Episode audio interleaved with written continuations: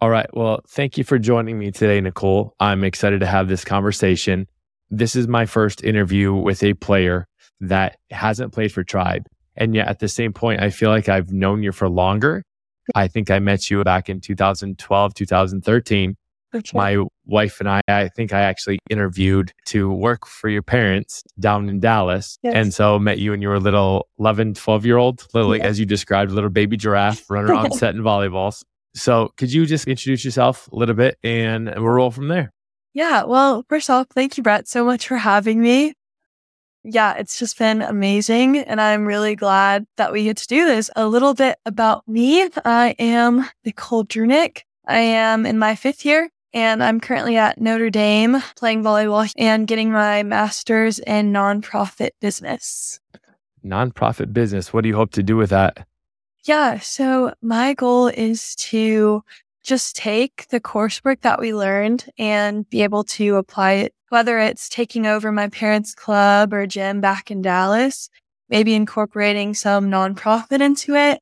And I definitely want to get involved very similar to what you're doing in just this recruiting process for younger athletes who want to take their skills to the next level or know a little bit more about what is college volleyball actually like? What are the steps I need to do to prepare? Very interesting. I always love having the conversations because you're going to school for something and ultimately volleyball ends for everybody at some level, yep. unless yep. that's now your career being on the other side of the court. So you talked about a little bit about you grew up with your parents owning a gym. And now I'm a little familiar because my, my wife's Brazilian. And so we've heard the awesome story about your mom being an Olympian volleyball player. Can you kind of share what that was like growing up, being not just a volleyball family, but almost living in the gym because you had that awesome mm. access of your parents owning a club. Yes. Big shout out to my parents. They are just absolutely amazing, my rocks through it all. My mom played for the Brazilian national team, went to the Olympic Games. My dad played basketball here in the United States. He graduated from University of Houston and they had very successful careers as athletes. But then when it came to thinking about the future that they wanted for their daughter, they decided it was time for them to move to the United States. So I was born in Clearwater, Florida, moved to Dallas, and they started up their dreams with the club volleyball team Instinct. So yeah, it's just been amazing to see all of their dedication and growth and love for the game. It's something that I grew up a part of. So immediately from the start, I was in there in the gym whenever I wanted, pretty much the whole time. Then I just remember very much looking up to these girls that I saw playing. And anytime that they'd be getting a break for water, I'd run up to my parents and I'm like, can I please pepper with you guys? let's toss the ball around. Let's do that. Just so in love with the game. I wanted all the reps. I wanted to learn. I wanted to be around these girls. So that is just a big thing about who I am today. So I started off playing competitive volleyball when I was 11. So right around the time. Right around that time. Yes. But being in the gym for as long as I can remember. And I've been at Instinct ever since. The training that I was getting the skills and the life lessons, the bonds that I made with these girls are forever friendships that I'm very grateful for in club volleyball.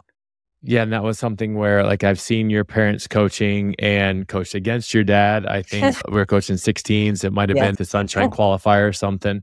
Yep. Um, and then had some of my players knew who you were. So I pointed out like, hey, yes. we're not playing right now. Let's come watch this awesome because you were at the time I think it might have been a sophomore, but you were one of the top setting recruits in the country yeah. at that time. Yeah. And so, what was that like going through the recruiting process? Because I, if I remember correctly, you might have been at that time where they could still kind of contact you whenever. Yes. At which very young. The rules yeah. are a little different now. Yeah. But what was that like being that top tier athlete, kind of getting red carpet options or anywhere you wanted to go? What was that like? Yeah, so it was actually very gratifying feeling. I remember even from the start of 13s, this is crazy, but a few coaches that I kind of knew would come by and watch and we'd kind of joke, be like, oh, let's get you on a visit here. there. I'm like, oh, this is so cool. This is so fun. 13. But 15s, I definitely started seeing a lot more colleges. But 16's year is the year that I was just completely locked in and set like, I know what I have to do off the court to get to where I want to be. That means I'd go in and lift and do college style lifting, extra reps. I was very on top of getting back to coaches in a timely manner. I'd check my emails. I got my email set up for the first time. I was like, oh, let's check this out and get email set up so we can message coaches and say, hey, I'm playing on this court at this time. Here's some footage, something about me. Would love to see you there. I'd try to respond to questionnaires and send them back. And the thing that helped me the most in staying organized, especially, was I would have a binder of the schools that contacted me. So I would print out the emails that they sent me, the conversations that we would have, so I could kind of keep track of these things um, and make sure that, okay, I'm going to set up a phone call with this person at this time. Did I follow up with them? A little checklist alongside all of that. What were some things that kind of went into your decision of ultimately? And I know back then you had five official visits, that was limited. So we have some girls going through similar ideas, but now we're fortunate they're not limited by number. Yeah. But really, if you're taking visit eight, nine, and 10, you're losing opportunities on one, two, three. What was kind of your thought process into what you were looking for, at least as a 16 year old, for what you wanted for your college experience? Yeah, at that time, I wasn't sure what I wanted to do with my career. I just knew that I wanted to stay involved in volleyball for as long as I could. So I wanted to go to a good volleyball school, successful volleyball school with a good background in history that took a lot of athletes into the professional world for sports. And of course, I was a very dedicated student. I still am. So the education piece to me was also something that I wanted a school with good resources. And it came to a point where I had to narrow down my decisions. I had a top three, but after taking my visit to Nebraska when I was 16, yeah, this is the place that is checking off everything that I have wanted and looked for in a school. Why would I not say yes? I went there, I loved it, and committed at 16 because I felt like it aligned with all those things I had discussed. In your first year of college, most people will call it their freshman year.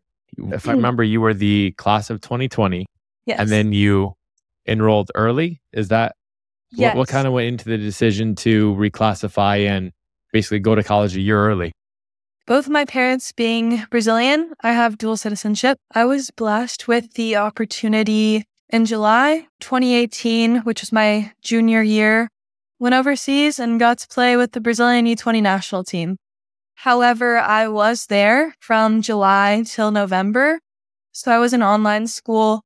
When I got back, my high school was like, no, you can't just enroll for a spring semester. It has to be full time. So I was already in online school and my coach at Nebraska ended up calling me and he told me about the awesome opportunity that there was going to be no seniors this coming year.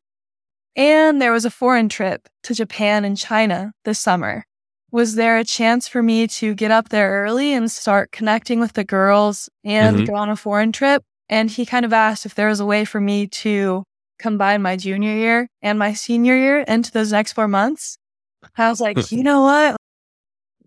Let's do it. Again, why wouldn't I say yes to this? Right. And I'm very glad that I did reclassify. It was an awesome experience being able to go on those foreign trips and start off those connections sooner rather than later. But yeah, it was months of me locked in my room, just studying nonstop. So I didn't get much of a senior year, but a lot of the people of the 2020 class didn't get a senior year as Mhm. well. So Mhm. I was just grateful that I got to experience a full freshman year and going a year early. So you go in as a high school senior slash college freshman.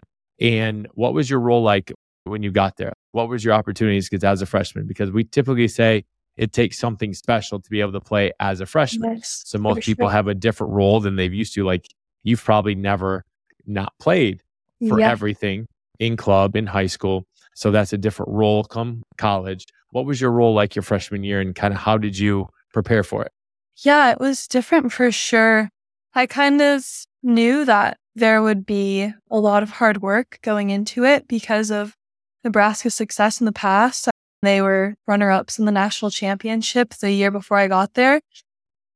They had a starting setter, Nicklin, who I adore. She is an amazing leader and role model person. She was a starting setter one year above me. So yeah, just things about the recruiting process that you also need to think about are who are the starters? How different in year or age are they from you? But yeah, it was a bit of a different role. I think going in from being someone who's playing on the court nonstop, who's known and acknowledged by all these other schools and these people, it's different when you're the best and you're surrounded by the best. That's an adjustment. And I took what they gave me, which was I got the opportunity to go in every game. I'd go in there and serve and maybe set a few balls. And there's something inside of you that's like, I want more. Like I'm used to having this bigger role on the team. But I feel like with the opportunities that I was given, it taught me a lot about myself and the things that I can handle and manage. And any opportunity that they gave me, I was like, I'm going to go in there and I'm going to do my job and I'm going to support my teammates, whether I'm on the court or off the court doing my part. So definitely just adapting to the roles that were given and being grateful for each opportunity. Yeah, because it's not easy to play at the college level, especially the higher level you go. There's mm-hmm. fewer and fewer players that can contribute at that level. Yeah. And yet they're still on a roster, 16, 18 kids playing mm-hmm. in a game, maybe nine or 10. So like a third of the team on the bench all the time. Yeah. So that, that that can be completely difficult and especially at good programs. You're playing with and against people who are the best of the best and that's why yeah. they're there. So that and, can be a grind, but having that opportunity to like you said, learn from people who are older so they've done mm-hmm. it a mm-hmm. little bit longer than you so you learn from them. What's something you kind of really take away and really value about your time there at Nebraska? Yeah, I think adding on that in college sports, starters are very much glorified and you only hear stories of starters and those who are out on the court.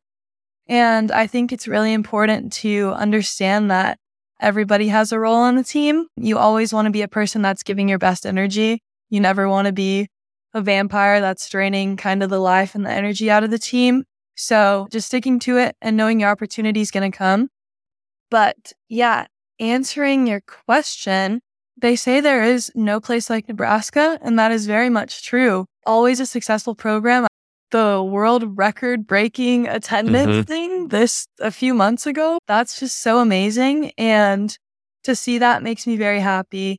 The resources that I got at the University of Nebraska, I'm forever grateful for that. It taught me a lot about culture and tradition. I think that was also very important.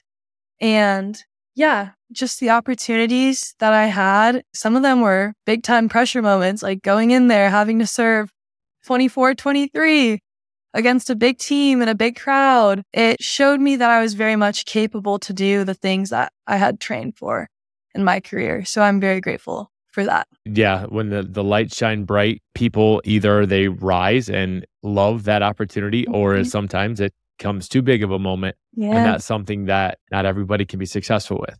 Yes, for sure.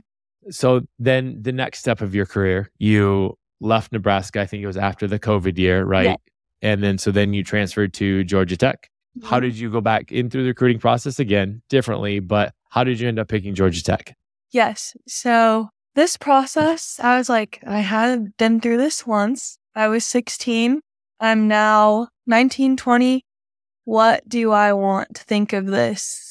differently so I can get a different experience or more of what I'm looking for, more of what aligns with what I want to do. So I took some time, some searching. I was in the portal for three months talking to a bunch of different schools, and I just really wanted to make sure that this was the right fit for me. I went on a visit and I saw Atlanta. I walked through campus. I realized the amazing education opportunities that I was going to get and the connections into professional volleyball.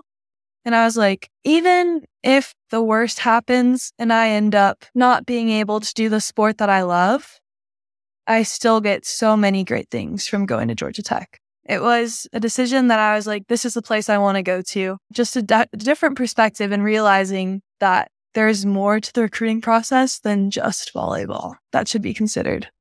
Yeah, I love having these conversations because just like you said, I talked with Paula Sarame. She transferred from Florida to Indiana. And it's the same thing of you go through as a 15, 16 year old and what you want and what you're looking for. Now you've been through it for a year or a couple of years. And now Yeah. your kind of perspective changes a little bit about things become more important that maybe weren't, you know, weren't on your radar when you were a young one. Sure. Now there's some things that were on there that you put in high priority. You're like, that's not really a big deal to me. oh, no, for sure. So then your first year at Georgia Tech, Yes. you're in there, you go through preseason and you're starting off the year. Mhm. Kind of what happened that first year at Georgia Tech? Because that'd be your, what we consider Yes. your junior year. Yes. That- junior year? I was just very excited for the awesome opportunity to be at Georgia Tech. Was there all summer, working really hard with our awesome strength coach and the girls, building good relationships. After our first tournament, practice right before we left to travel for the week, I ended up with a concussion. And beforehand, I had been very much, oh, concussions, like, you're fine. Three days and you'll be good. This was like no other thing I had previously experienced. I actually had to go to a concussion center because it wasn't just dizziness, it wasn't just headache or sensitivity to light. I was having kind of issues with, I think they said vestibular. I'm not sure the word for it, but it's just your motion with your eyes and making sure your reaction time, all this wasn't fully aligning. So it took a lot more time than I was expecting to recover from that. And I think it taught me a lot and it shed a light on athletes who end up with injuries and are out for a while. It was tough not being able to travel with the team. I felt very by myself a lot of the time. I was upset. Because you were, because you were away from home yes. and then your family, your new family, they were traveling, they were training, they were going. And if you can't see, you can't walk, you can't read, well, probably not, probably not much you can do on the road. So you definitely, that's a very alone opportunity. just a lot of times myself away from the sport that I loved, the amazing group of girls. And I'm like, man, I can't afford another year of not being on the court. That's what was going through my mind. And it took me talking to a really good friend back at Nebraska to realize that you are more than a volleyball player. I can find my identity in other things outside of volleyball. And a lot of that has to do with my faith in God. And I think I just had a good opportunity to reflect on some things in my life. I was like, we're going to trust in the process. I'm out. That is out of my control. It is out of my hands. So instead of focusing on what are other people thinking about me, like I haven't been on the court in so long. What are people thinking about this injury? How is my team going to perceive me? The people on the outside? What is it going to mean when I'm back on the volleyball court? All these questions. Let's focus on the things that I can do to get me back out there sooner and less focus on what others are thinking about me and more focus on myself. Like it's very much okay to focus on yourself. It's not a selfish thing. And a lot of people think that it is. But in focusing on yourself in these moments where you're removed from family, from the sport that you love, from people, take that time and truly figure out the things that you want for yourself in your life. And that completely transformed me and my career in volleyball. So there was some golden moments through all of that tough That's- transition for sure. That's amazing advice. So grateful that you had that from a friend because there's Yeah. people that have to go mm-hmm. and seek that out from professional help to understand that your value isn't tied to your performance, is not tied to your role, to your Mhm. sport. You are, like you said, you're so much more than just a volleyball player Mhm. and finding happiness and joy in that and allowing that to kind of motivate you through and then build what you want once you're able to get back in it again. Kind of Yeah. places priorities in the right place or maybe changes where your priorities are a little bit. For sure. Yeah, it was just a big step in trusting the process and realizing that that spring I was finally able to get on the court again, continue to build those relationships. I felt very close to the girls, was working hard in the weight room, on the court.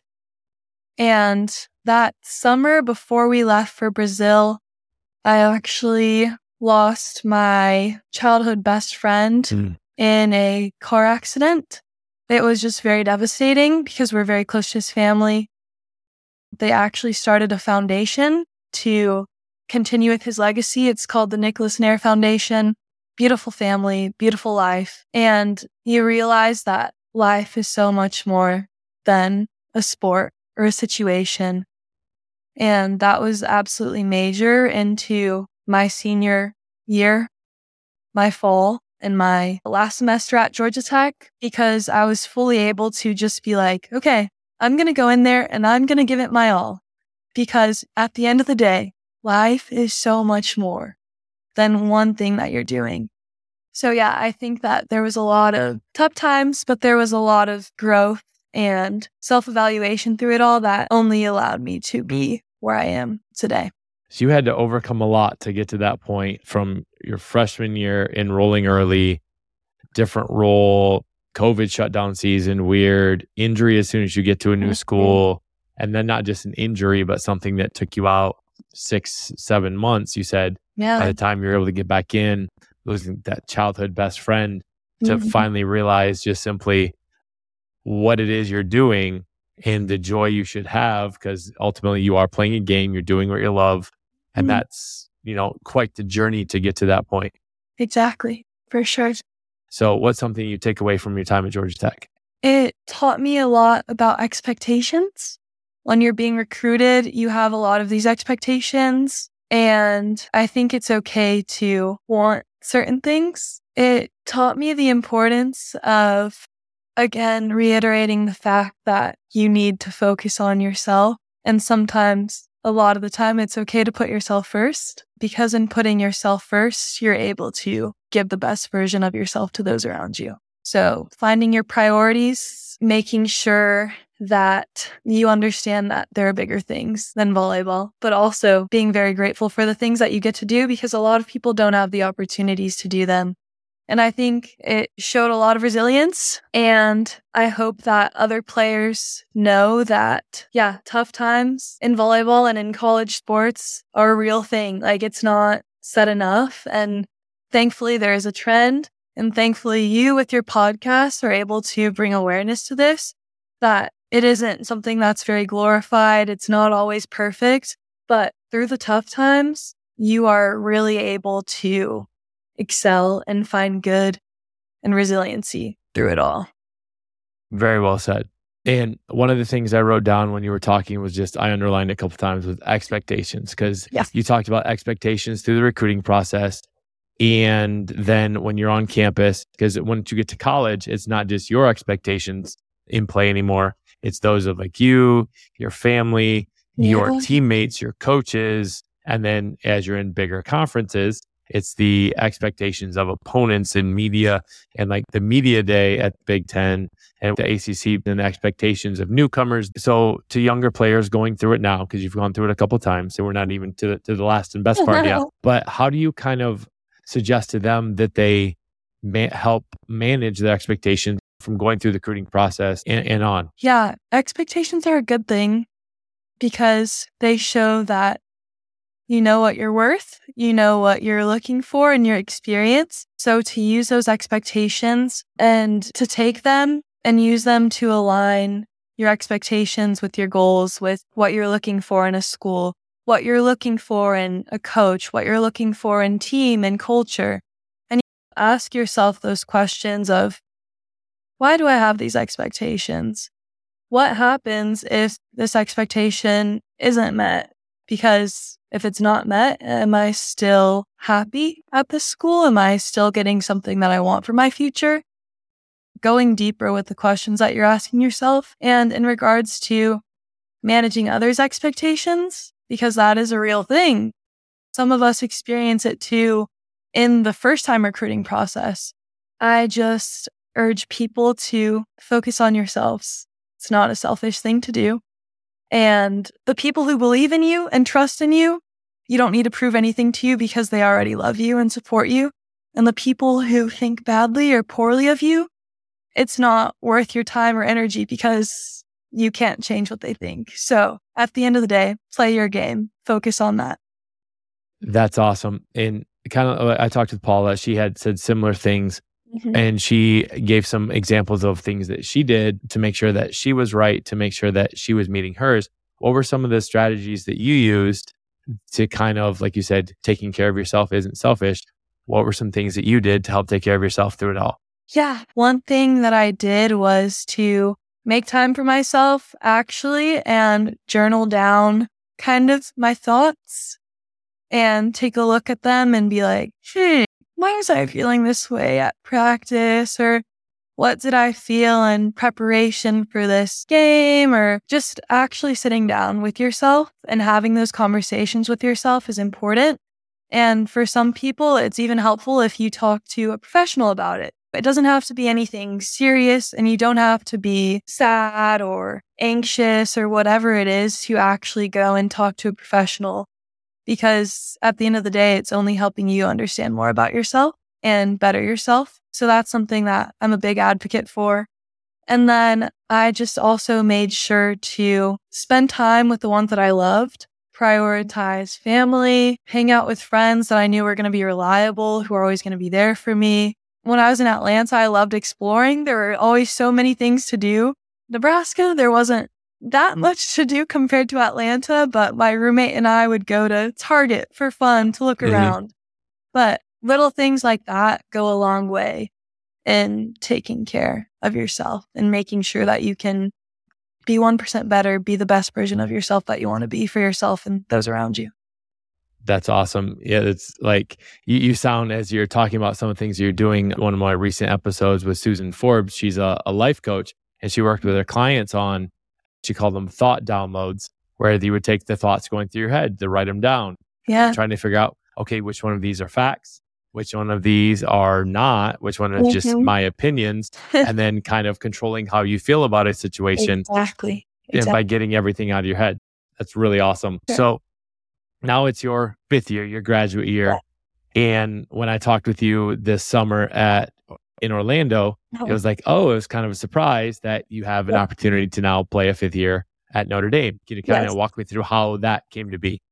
Yeah. So after playing my last game at Georgia Tech, I was like, you know what? I gave it my all. So no matter what happens with my career with volleyball, I know that I did my best and I supported those around me, give it my all. All throughout this past spring, I was like, what is it going to be? Do I want to take another chance at college volleyball? and potentially have an experience I've never had before, something that's going to just be amazing? Am I going to take that risk and it's actually going to be something that isn't good for me and instead held me back from playing professionally or trying out another career? And I was talking to a few schools in the beginning, and then I kind of stopped talking to them, and I was very much focused on okay, what is it that I want to do? What would it be like going pro and overseas already? Do I have enough film? Am I feeling okay? I'm going to have really good opportunities and options with what I've had these past four years of college volleyball. And Salima ended up giving me a call and said that they'd love to have me at Notre Dame and it took me having a very transparent and real conversation with her and the staff about what I had been through, my experiences throughout college volleyball. And it was uncomfortable for me to ask some of these questions because I'm a very nice person. I feel like I can be somewhat of a people pleaser. I was in the past, not anymore. It's something that I've had to work on these past four years, and I'm mm. really proud of how it's gone. But yeah, asking tough questions and being transparent and open about the things that I've been feeling or gone through and the things that I'm expecting or looking for hasn't been the easiest for me. So I sat down with her and talked to her and I just got this very like good vibe. She was a setter. She has amazing experience and qualifications. I went on a visit. I met the team and I just felt like a very good vibe. And yeah, I was like, you know what? Again, what's the worst that can happen in going to a school with amazing education, connections? I'm going to be coached by the best and surrounded by a good group of girls. All these amazing things were lining up. And I was like, okay, I feel like this is going to be a good decision for me. It's going to give me clarity with what my next steps in my career should be. So I took it and it has been such a blessing. It's been the piece that I feel like I've been missing in my college career. And I'm just very grateful for it. That's awesome. I've been kind of watching as you post like your preseason stuff, the videos, the the different tournaments because you guys just finished up your uh, non-conference schedule and yes. it was great numbers, great things. The yes. post-game stuff that the coaches are saying, it looks like it's a fun and super competitive. So it's not just, hey, I'm having yep. fun, I'm playing well, but we're uh-huh. losing. It's you're playing well in big opportunities, in big moments, proving yourself. Like I, I saw the post that I commented on. You were talking about 16 year old you and kind of this was what I was hoping for when I was doing all those things as a 16 year old. And I'm just so thankful and grateful to be able to have those opportunities. Yes. But I'm really excited to see how the rest of your season kind of finishes up for you and what you're able to do and the fun you're able to have. Thank you. I appreciate it. Yeah. And I think to anyone who's watching this, who is young and still trying to figure out what they want in life, to know that you're not going to have it all figured out, that there are goals that you have and expectations and these things that you want to do. And that's okay that they're going to change. Growth isn't linear, there's ups and downs and some stable things here and there. But the beauty is that you're going to get to where you're supposed to be. So don't be discouraged to continue to keep working at the things that you're given and to know that there isn't really such thing as regrets or mistakes, but instead it's just growth. That's very good advice. So we talked about 16 year old you. So mm-hmm. now having gone through the recruiting process three times as a young athlete and then transfer portal and now twice in the transfer portal, really going through your grad year, what's some advice that you can give young players going through the recruiting process in being able to help make educated decision ask uncomfortable questions why that's important the first time through and making sure that what they're getting is what they're looking for? Yeah for sure the first thing is don't compromise who you are as a person to fit in to some sort of culture or some sort of thing that you aren't. You should be yourself through it all. And I think that's very important, finding a school that aligns with that and supports you through that. And secondly, is the thing of expectations, looking in and seeing, okay, what am I looking for in my college volleyball experience? What am I looking for in my college academic experience? What am I looking for when I'm away from home? What is it going to be like in the city that I'm in? Do I want to be closer to parents? Am I okay being far? even the cold. That's yeah. a very real thing if you're not used to it. Florida, Brazil, Texas. It, yes. You're not getting South Bend. You haven't even been South Bend winter no, yet. But so it's already getting chilly for mm-hmm. me. but yeah, those are all very real questions to ask yourself. And on the visit, have real conversations with the girls. I think from being someone who went on visits and someone who's been able to witness girls on visits. We love when the girl can be themselves. We don't want to hear about all these amazing accomplishments that you've had. We already know that you're good and you're here for a reason. Ask us questions. We're going to get to know you, but it shouldn't be just us asking you the questions. We want you to ask us questions and show that you're actually interested and engaged in the program. And these questions can be very transparent and a lot of the girls will give you the truth. They're not afraid or shy to tell you how it is because they've been through it and should have your best interests in mind. And another thing is to have those open and real conversations with the coaches. Be transparent with them because if you're, what is it, 17 now? You have to be 17 your junior year, something like that. Yeah. The visits start in August of your junior year. So that's okay. the first visits. Yeah. Yes. If they see this junior, senior from the start being assertive and asking these questions and not in a, I want to have this. And it should never be about playing time. It should never be about that. Instead, it should be the opportunities that you have to grow as a person and as a volleyball player. So having those conversations of, okay, what do you expect from me? What does it look like now? What are my chances of making an impact on this team? How long would that take? But yeah, just being open and forcing yourself to have these uncomfortable conversations sooner rather than later. So you know the the reality from the recruiting process to when you're actually there? Those are great questions that you said. Now, what do those tough conversations, what can they sound like in terms of what you're asking or the feedback giving to really find what it is they want to know? Because there's a lot of times there's a bunch of questions they ask coaches that have pre-written answers for. Our yep. culture is like family. We're going to support you. It's and that might not be exactly what it's like in, in between the lines. Yeah. Like, what are those tough conversations? What can they sound like, or what can they be started by to really find the answers you're looking for?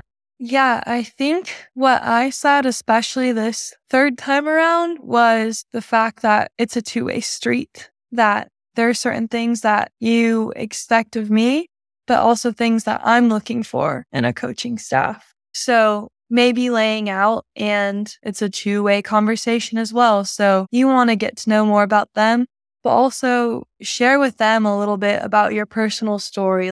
Tell them your why. Knowing your why is so important and it's going to be something that you resort to.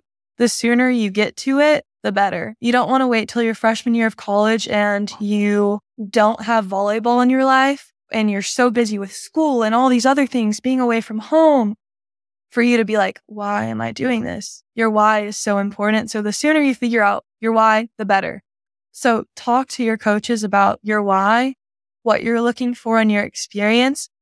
And yeah, ask them, what are ways that I can get that with you guys? What are some things that you think your program can improve upon staff wise, culture wise, person development wise? Because it's so important to go to a school that's not only going to develop your volleyball skills, but build you up as a person. You want a coach that creates space for you, who creates that space where you can feel like, wow, she or he appreciates me for so much more than who I am as a volleyball player. And you can kind of see that in these conversations. Of course, the reality of it may be different when you get there, and you can have those facts. The minute you feel like something's off, you can go in and be like, Hey, remember earlier we were having that conversation. I told you what I was looking for. We talked about this. I asked you these questions. You asked me these things. I'm not sure if I'm seeing a correlation between what we talked about. Is there something that I can do or is there something I should be aware of?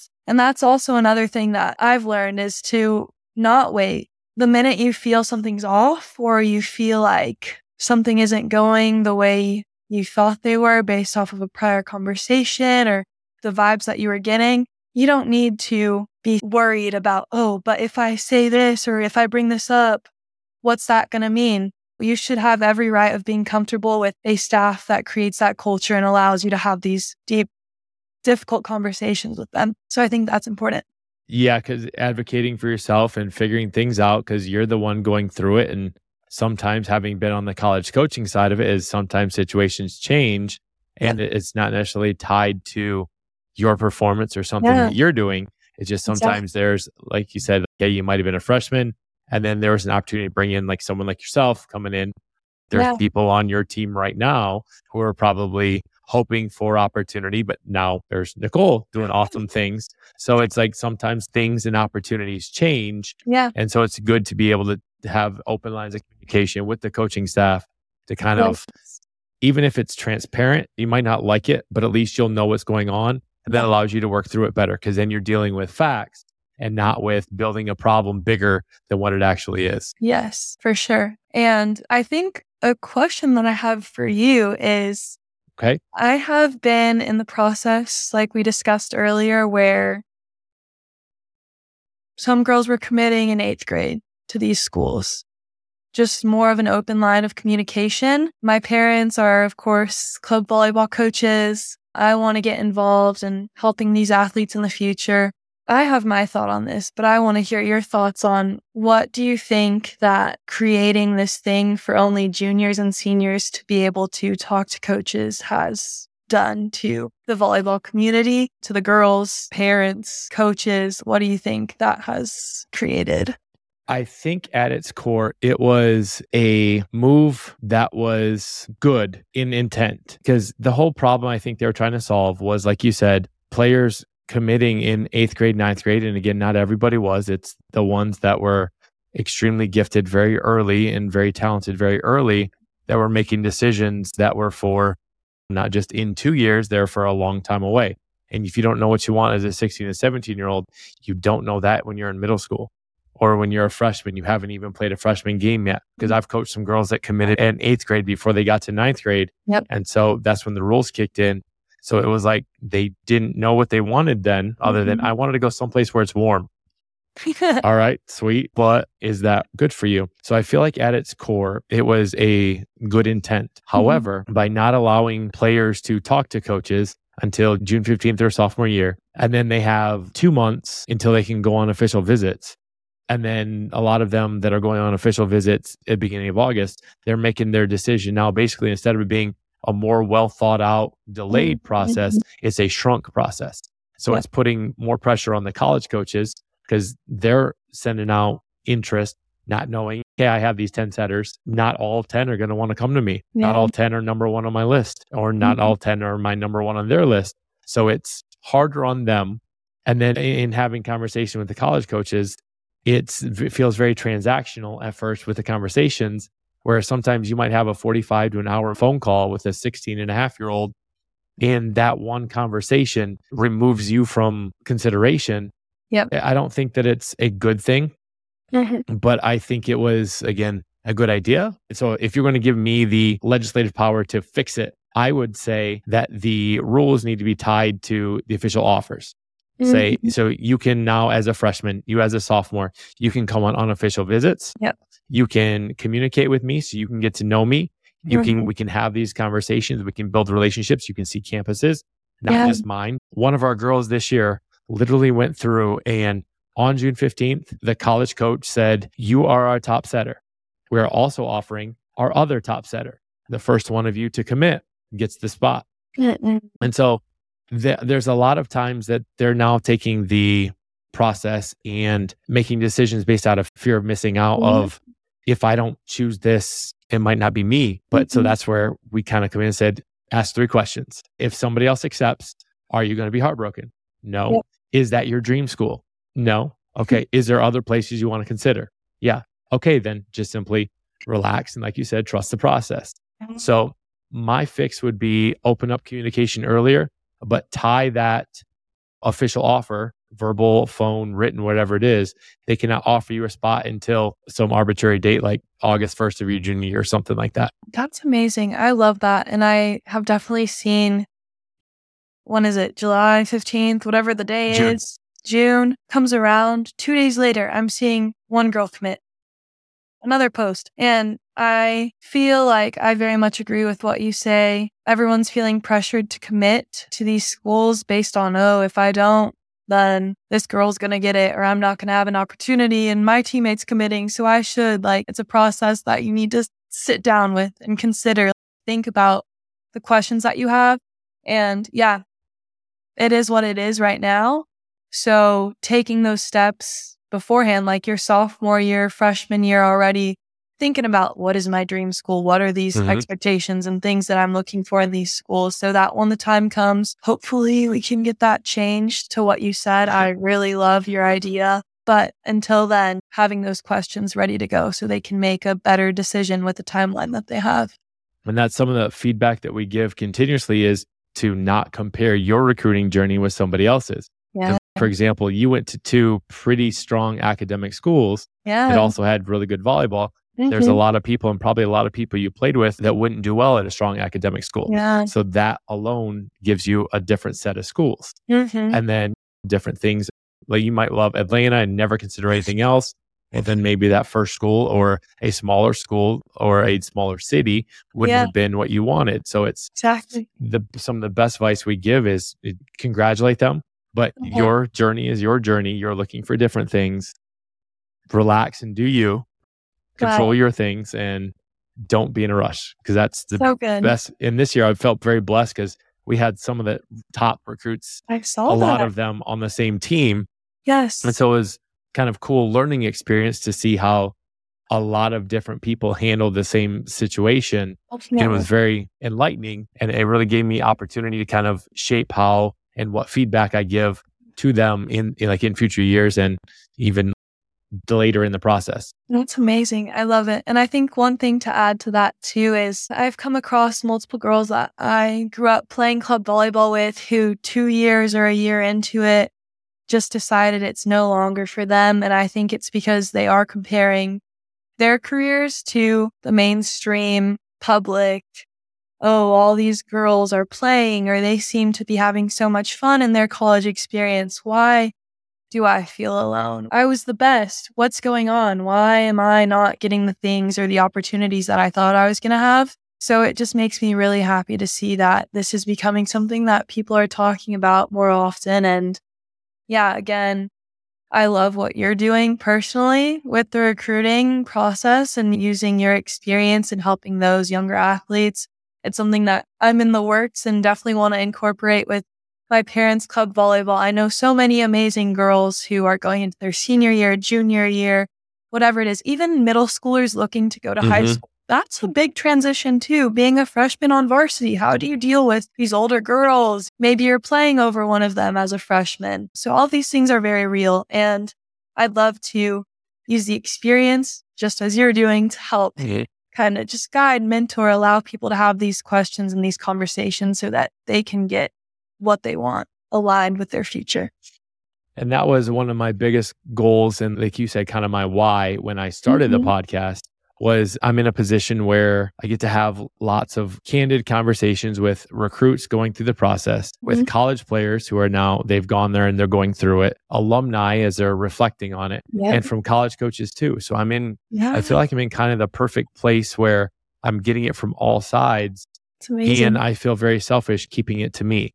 So it's something of create this perfect storm to then not recreate the wagon wheel every year, but share mm-hmm. your experiences with the younger girls going through it to allow them to make more, more well informed decisions and understand that they're not alone. And there's certain things that it's, it is hard and it is normal to feel uncomfortable and it is normal to struggle and feel alone Mm-hmm. but that doesn't mean that you can't do it. And so, kind of like you said, normalizing the conversations and mm-hmm. the fact that there are challenges. And the biggest thing is it's hard. Yeah, yeah, for sure. And with that comes a lot of growth. Mm-hmm. So it's been like a beautiful process to see where I was, even my freshman year of high school, and then 16 year old Nicole, me, my freshman year of college to where I am today. I just feel very grateful. And I want to say I don't ever regret going to any of the schools that I did. I absolutely loved every single experience. I loved the tradition and the culture that came with Nebraska. I loved the education, the connections, the lifelong friendships from the teammates that I had at Georgia Tech. And all of that led me to this awesome experience that I'm having now with such a supportive, amazing staff that allows these conversations to flow. Like, even to the girls that aren't playing, like there's still so much care for them and everyone understands that their role on the team is important. I guess another question I have for you mm-hmm. is as a coach, how do you foster these things so that you can also get girls feeling comfortable to coming up to you and having these conversations and having them understand first off, it should never be about playing time. There can be discussions about opportunity, but yeah, how do you get these girls coming up to you and expressing kind of these transparent, open conversations where there's that care? It's one, it's not easy to do. And it's mm-hmm. something where it changes year to year and kind of based on the team and the players that you have. But you said something earlier about how there's a lot of accolades given to starters, there's a lot mm-hmm. of conversation about starters. And so, as a coach, things you have to do in practice is tie rewards and tie celebrations, tie feedback, tie value to things that can be done in practice that isn't simply tied to a starting position, like effort, mm-hmm. execution mm-hmm. on drills, like winning competitions, like being kind to others, like mm-hmm. service of others that can be done and appreciated and valued by anybody, any role, not just your leading person in kills, like your leading mm-hmm. digs, like that is very arbitrary in terms of you have to have this position to do that. Mm-hmm. So rewarding them because of that is like a unfair circle that you can never get into. Yeah. So to have those conversations, it's trying really hard to give people opportunities to value their role mm-hmm. while they may not like what their role is, they're willing to accept it while trying to better it. Yeah. Right. So they're celebrating their team while coming in early to try to get more reps at the thing they need to do, but they're celebrating the person who is getting it done because we do things that celebrates their celebration, their appreciation, their value mm-hmm. as a mm-hmm. player, as a teammate, and not just those on the court physically executing at a given time. I love that. Wow. That's amazing. It's not easy. No, imagine the coach. I can't even imagine all the things you need to be thinking about as coaches. Like, besides just starting lineup, there's so many mm-hmm. little factors that go into it. So kudos, you guys it's, do it so well. But, but it's fun, right? Because you, yes. you get that, like you said, when the environment is the players on the bench are mm-hmm. celebrating mm-hmm. and they're exhausted at the end of a game because hmm. my role today is to give energy from the bench. So I'm going to be the mm-hmm. best that I can do. And the louder I am, the more energy I give, the better they play. So yeah. that's how I help the team. Mm-hmm. And I learned this pretty early when I became a head coach in high school. I was at a very good school down in Boca, and we had some girls that were even seniors on the team. And one of them was playing behind a girl who's now at Louisville. She was a younger player that was taller and a little bit more skilled, but she said, Okay, this is my senior. I'm going to have fun. So, like, mm-hmm. she would bring pom poms on the bench. And so she's playing in college. I think she's a senior now at a Division three because she was super high academic. But it was her role of, I'm going to have fun my senior year. So rather than pouting because I'm not playing as much as I want yes. to, I am going to give everything I have and yes. make it a fun, fun time.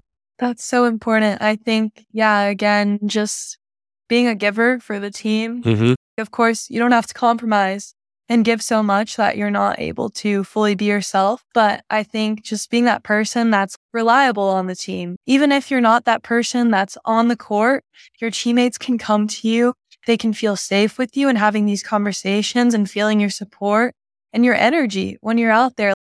Okay, I'm not playing, but I'm going to be looking at this so that when they come over here, I can tell them what shots are open, what we can do here. Your voices matter, your role matters. So whatever you're given, whatever that role is, make the most of it and the opportunity for what you want is going to arrive. Yeah, if I were to write it on the wall, that would be the quote. Is just basically for work for what you get, enjoy what you have, yeah. and at some point, hopefully they they align. Yeah, be where your feet are. Invest fully with where you're at and what you're given. I think that's so important. Yes. So now I have a couple quick questions I, I like to ask. What is some of the best advice you've ever heard during your time, either as a player in club, international, because that's a different experience, oh, or yeah. at e- any of your three college stops? So, what's the best advice you've ever received? There's so many like amazing people and speakers that have come in and given us so many good talks. But the best advice and one that I'm forever going to use is Never stop chasing. Again, this ties into the story of my childhood best friend. He was a meteorologist. He was going out chasing storms, doing what he loved, and he never stopped. He never compromised for anyone. Like he was always a big time giver. And yeah, I think never stop chasing means that you're going to go after your goals. You're going to go after the dreams that you have. You're going to be a good person, support those around you, be someone that people can come to you and just finding resiliency even in the tough moments. So never stop chasing because your opportunity is going to come. That's awesome. Mm-hmm. I love that and how you tie it back in back into that childhood friend and never stop chasing the meteorologist. That's mm-hmm. the storms. Like literally, you're chasing yeah. your goals and not giving up on them just mm-hmm. because something doesn't work your way. Exactly. So now, flip side of that, what's some of the worst advice you've ever heard? Yeah, the worst advice is I really just, I'm like a smiley person. I, on the court, I'm smiley, but I have teammates who that's not their style of play. I don't really like when people are telling other people, like, just smile, just go out there and do this or have fun. Yes. But to some sense, I think that everyone has their own style of play. So I don't really like when people try to give advice on styles of play because everyone has their own style that's gotten them to where they are today, to the successes that they have. So sticking true to whatever that is, but also you got to give your team something. So finding that happy balance of what's your team's identity? What does that look like? How does your style play into the team style. So yeah, I think it's not really advice, but it's just telling. I that's my least favorite. And then, like asking someone to not be authentic, asking someone to don't be what feels comfortable for you, because this is my happy face. like oh, whatever yeah, it may be. Exactly. Or there's better ways of getting it across. Yeah. Different different message to achieve the same thing. Yeah. And one one last question. Yes. If you're looking back at 16 year old you, what would be the best advice you would give her about her future volleyball career? Yeah, this is a good one. There's so many things, but I think it would be to control your controllables. There's so many pieces of advice. Hmm. Control your controllables. Focusing on yourself is not selfish. Trust the process. Never stop chasing and to be assertive with what you want. And that's definitely still something that I'm working on. I've seen so much growth in it, but yeah, there's some things that aren't okay or you don't quite agree on or you want clarification on. And you should never feel bad for addressing just how you're feeling or a basic thing that you think should be met. Just being comfortable and having uncomfortable conversations or being comfortable through the uncomfortable situations. And that's not easy to do. That's mm-hmm. something where it's like you say these, but now you have lived through those examples and yes. giving those opportunities to have those uncomfortable yeah. the questions that lead to answers that you really need to know. For sure. Are there any questions you would have asked differently going through the recruiting process the first time, having gone through it now three? Um, or that you didn't ask that you wish you would have? Yeah. Well, I thought of another two pieces of advice that okay. I give myself actually is know your why. Again, that's so mm-hmm. important know it before you get to college. I had an idea of it, but it was very much volleyball based. So again, that ties into priorities. Where do you place your priorities? The importance of branching out and finding your identity outside of volleyball and just making time for your priorities because that's all you're going to get in college pretty much. With the occasional time for fun or downtime. Right. But the questions that I would ask differently is just those tougher questions of genuinely, I was always very much asking about the impact that I would have. And that was good, but I think I could have dove deeper into what that truly meant with what was already established on the team and to have those conversations and questions of expectations is the number one thing that you need to ask yourself that you can ask the coaches and the players that are at that team of what do you expect of me? Give them a little bit of things that you're expecting. And when you're talking about these expectations, dive a little bit deeper. Everybody wants to play. But again, one thing I'm big on is it shouldn't be about playing time. At the end of the day, it comes down to opportunities to grow as a player, as a student, and as a person. So having those conversations about expectations. There are probably some other questions that I could think of, but I think it's just a process that you need to go through. And once you're there, you fully understand more of what you want of what are you doing for me besides giving me volleyball? Like, what are ways that I can grow through your program besides being a volleyball player? Awesome. And I, I know you're probably getting sore sitting here for this. No, long, long as you sit, it's long great. as you sit in one spot for in your very busy day. Do you have any other questions that you came up with that you might want to ask me or anything that we haven't talked about that you would like to share? Uh, yeah, I think a question that I have is when it comes to helping younger athletes with recruiting and kind of guiding them through that, is there a specific set out like theme that you follow or does it vary from person to person and their timeline? There are things that like some truths that hold true based on when they can happen. And for example, the education piece, because it's my belief that the more educated you are about, like you talk about opportunities, all right, you need scholarship money. That's different than some people that we work with. They don't need scholarship money. So that kind of opens different doors or changes like, hey, now we can go Ivy and D3 because I don't need I don't need those but basically some of the education is the same but then recruiting timelines are going to be different based on are you chasing the high academic ivy d3 or are you going after some of the scholarship even the power 5 mid-level d1 d2 that's a different mm-hmm. timeline like the D, the top level d2 schools like being in texas like in when you were in Nebraska, there's a conference up there that's one of the best in Division two, and now in Florida, one of the best Division two conferences. Yep. Those Division two schools aren't waiting until everybody in D one picks their kids; they're going after them. So it's Yeah. you have to be pretty. You've got to be working on Plan A and Plan B at the same time to kind of try to find the best fit. Some of the advice we give is the college name doesn't do anything for the level of experience you'll have there. We someone knows some amazing names, schools that we had four kids transfer. And so it's that tells me, but the experience isn't tied to the name on the sweatshirt. It's Mhm. about what you're looking for, fit with coaching staff, environment, different things. And there are some things that are similar every kid with the education, but then there's some that maybe are fortunate and they have parents who are athletes or went Mhm. to college. So they're at least familiar, very different now, but Yeah. they're familiar with what it takes. So then it's kind of, I do a lot of whole group stuff Mhm. and then individual one on one with the players based on the level of player, like the top five kid, they're going to go first just Yeah. because there's more pressure from the colleges to get them committed. And then kind of everybody else is continuing. It's the same process until you commit. And then it's how do you have a bigger impact than what you're expected to? For It's kind sure. of kind of the timeline. I love that. No, that makes sense. Because I definitely think that there's some things that are set, but the timeline is huge.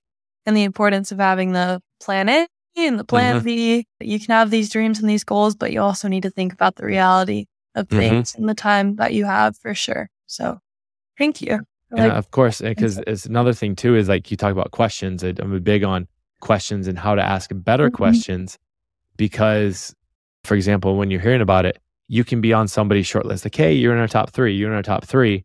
Well, you might Mhm. be two or three for a lot of your top schools. But then there's some people that, oh, I have five schools. I'm on their top three.